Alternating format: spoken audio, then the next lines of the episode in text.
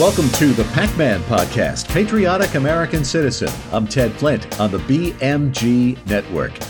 Well, we've got some catching up to do. We have not done a show since the debate last week, the Republican debate. And the highlight for me was Vivek Ramaswamy. He took it to the media, specifically uh, Kristen Welker, who was one of the moderators. And he just laid her out in lavender. They had no comebacks. They were dead to rights because he was right. I mean, they perpetuated the Russia, the Trump Russia hoax, and all of it. And he just called them out and uh, he crushed them. And he said, Look, can you imagine Elon Musk or Tucker Carlson hosting a Democratic debate? So why are you people here at a Republican debate? She and uh, who else? It was uh, Hugh Hewitt, who's a conservative talk show host, relatively conservative. And I can't think of the other guy, the NBC moderator. But uh, it was it was great. Ramaswamy was great, and he's saying all the right things. I, there is something about him that I don't trust him totally. I don't know what it is, but he's saying all the right things. Personally, I think he wants to be Trump's running mate. He's got nothing but nice things to say about Donald Trump. Maybe he'll wind up in Trump's cabinet if Trump gets elected. One guy we know who won't get elected is Tim Scott, who dropped out of the race. Scott, a senator, South Carolina, uh, he called it quits after publicly uh, announcing his relationship with a girlfriend right after the third debate. And I'll give you his quote. He said, I love America more today than I did on May 22nd, but when I go back to Iowa, it will not be as a presidential candidate. I am suspending my campaign. And he made the announcement on Fox. And I guess I didn't know he was not married. It doesn't matter to me. I guess it matters to a lot of people whether, you know, a, a candidate is married, but uh, he came under fire for the secrecy surrounding his relationship with Mindy Noce or an interior designer. He's been dating her for about a year or so, according to Axios. And, you know, I guess there are a lot of people thought he was gay or think he's gay because he's not married. I don't he's in his 40s, I guess. Uh, but he said it's that's kind of like a d- different form of discrimination or bias. Is what he told the Washington Washington Post. You can't say I'm black because that would be terrible. So find something else you can attack. And he said that he kept her identity, the girlfriend's identity, secret because he couldn't imagine dragging her onto the campaign trail unless I have the intention of marrying her. So it sounds like he's afraid to commit.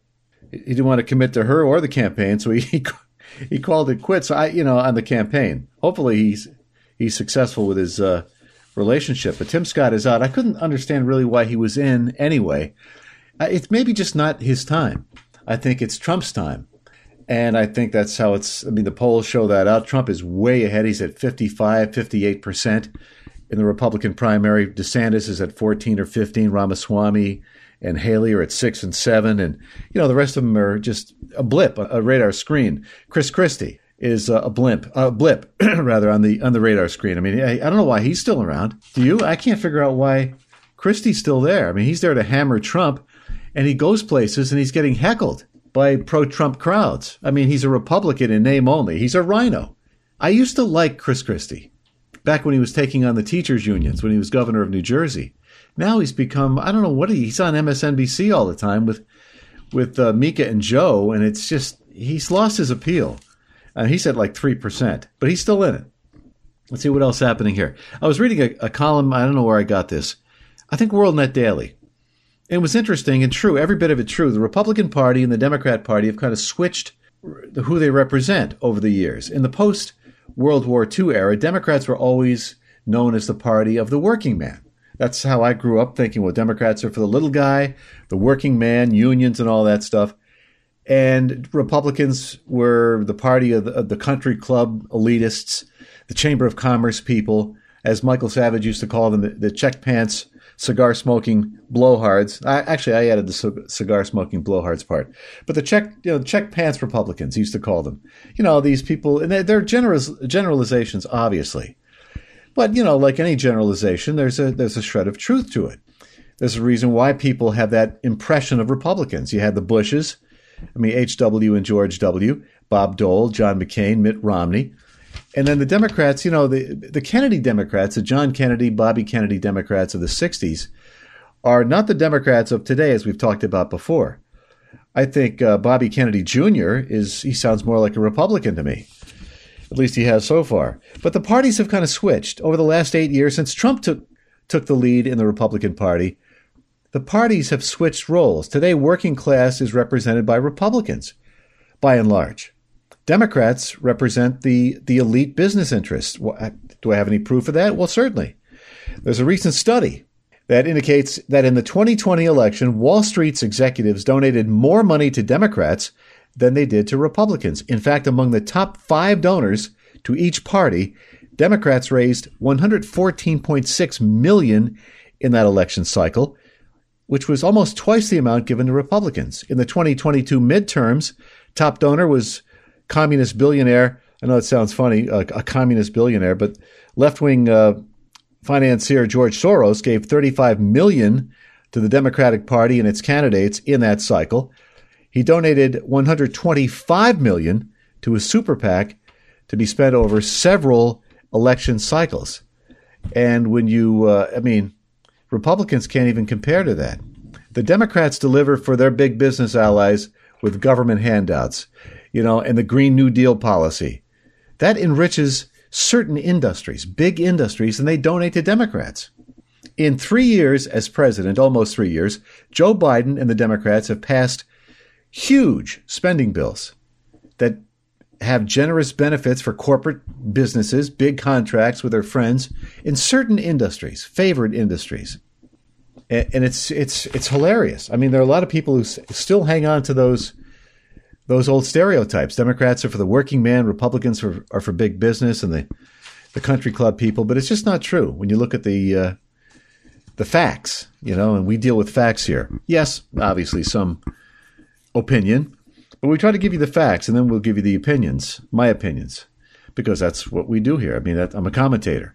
But I'll give you the straight facts. For instance, if you hear somebody tell you inflation is at 3.7%, don't believe them. That's the number the government is putting out there. But I do a lot, as I mentioned numerous times, I do a lot of the food shopping for the family, and prices, food prices, have skyrocketed. You can't touch certain things. I'm looking at a re- report here. I think I got this in the Wall Street Journal. But people are drawing withdrawing funds early from their retirement accounts. And they're subject to income tax and potentially a 10% penalty. If you know, if you're younger than 59 and a half and you're withdrawing from your retirement account, you're going to get penalized in all likelihood. But the penalty, I guess I'm reading here, can be waived if an individual can prove that the withdrawal is for a qualified hardship like medical expenses. Once taken, these hardship withdrawals cannot be redeposited into their 401ks nor transferred to another retirement account. On average, Americans are withdrawing over $5,000. It doesn't say how, over how long a period, but it's a figure consistent with the amounts seen in the previous two quarters.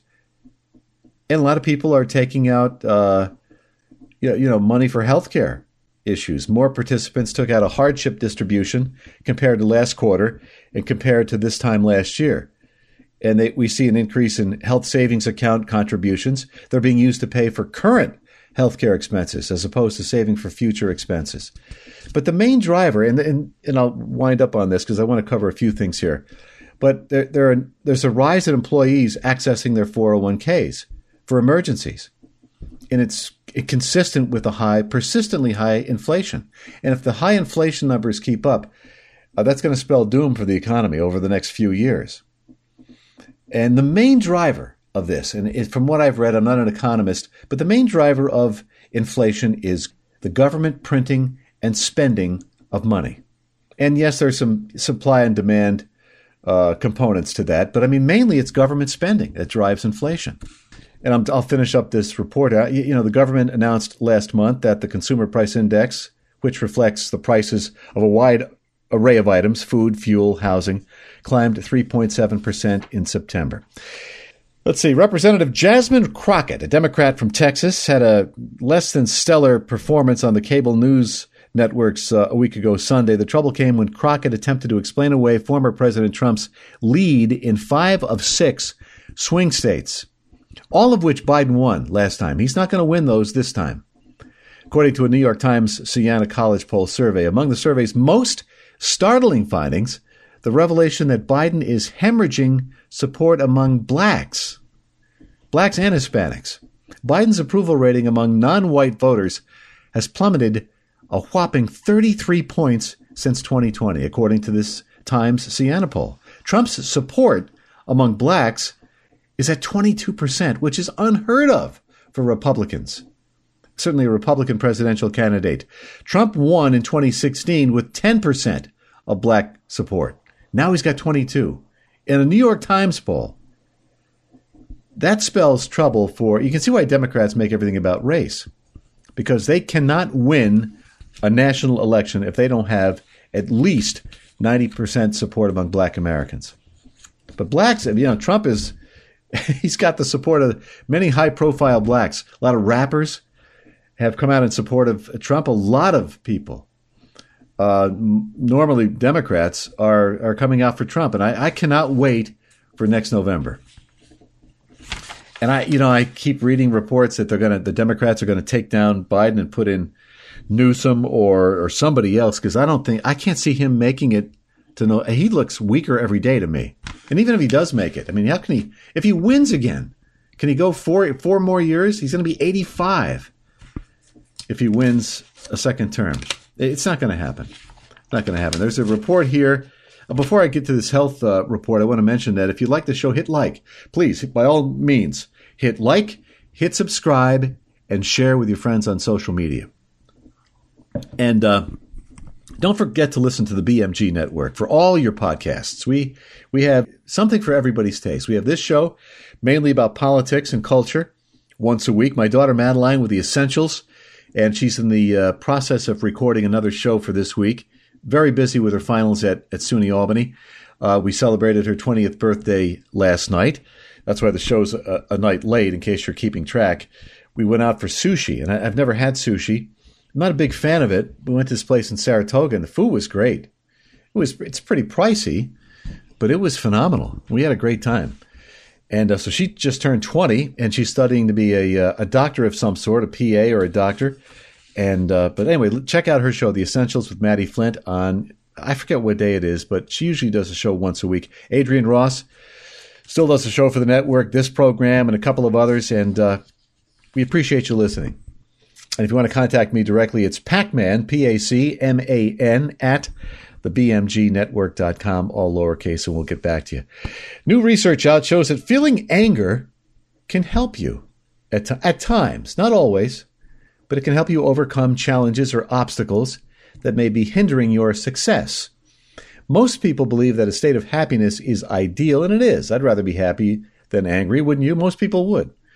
The recent study revealed that a mix of emotions, including negative states, results in the best outcomes. According to NBC News, researchers from Texas A&M University say that study participants who completed a variety of challenging tasks while in a state of anger performed better than those who felt other emotions, such as sadness, desire, or amusement. The lead author, Heather Lench, professor of psychological and brain sciences at the university, said we found anger led to better outcomes in situations that were challenging and involved obstacles to goals. And but anger did not improve performances in easier tasks, according to the study's authors. But the study consisted of six experiments that tested whether anger helped people achieve their goals or not. Lynch says the results of the first experiment were the most interesting. This measured the number of uh, word puzzles participants could solve in different states of emotion.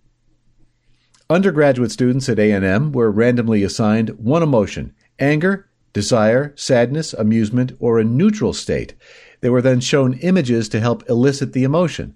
For example, to provoke anger, the students were shown insults about the school's football team. That did it.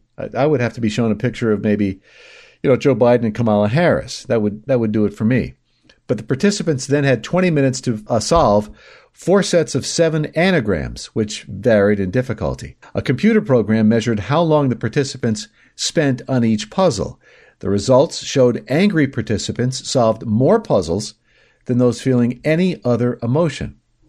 Amazingly, angry participants solved 39% more puzzles than students who felt neutral. So take that, you know, take that for what it is. But studies have shown that there is a downside to anger. I mean, getting angry or being angry all the time is is a big negative. Uh, anger may contribute to the development of cardiovascular disease, hypertension, high blood pressure. Oh, that's all kind of tied together. So anyway, try to be happy if you can. Uh, you, you know, you live a longer life, but certain there are certain times that you know if you're angry, it's not a bad thing. The Bible calls it being right, righteously indig. Uh, the Bible calls it righteous indignation. I mean, you know, some some people though are uh, just need anger to, to fuel them. And my wife says I'm that way. I'm I'm not really, you know. I have a short fuse, but I kind of forget it. I don't I don't hold grudges. All right, that's about going to wrap things up. Again, if you, I, I gave you the email address if you want to contact me directly, don't forget hit that like button, hit subscribe, and hit share, and we'll do this all again uh, uh, next week, Lord willing. And we want to thank you for listening. It means a lot. And uh, check out all the fine programming we have for you on the BMG network. And we're on all the major platforms. Wherever you, you catch your podcast, we're there. Spotify, Apple iTunes, you name it, we're there. And Of course, we're on the BMG network.com. Thanks for tuning us in. And if the Lord wills it, we will talk to you soon. The Pac Man podcast was produced and edited in the BMG studio. Music by Kevin MacLeod. For more episodes of the Pac Man podcast, go to the BMGnetwork.com or go to the BMG Network on Facebook. And be sure to tune in to the next episode of the Pac Man podcast with Ted Flint.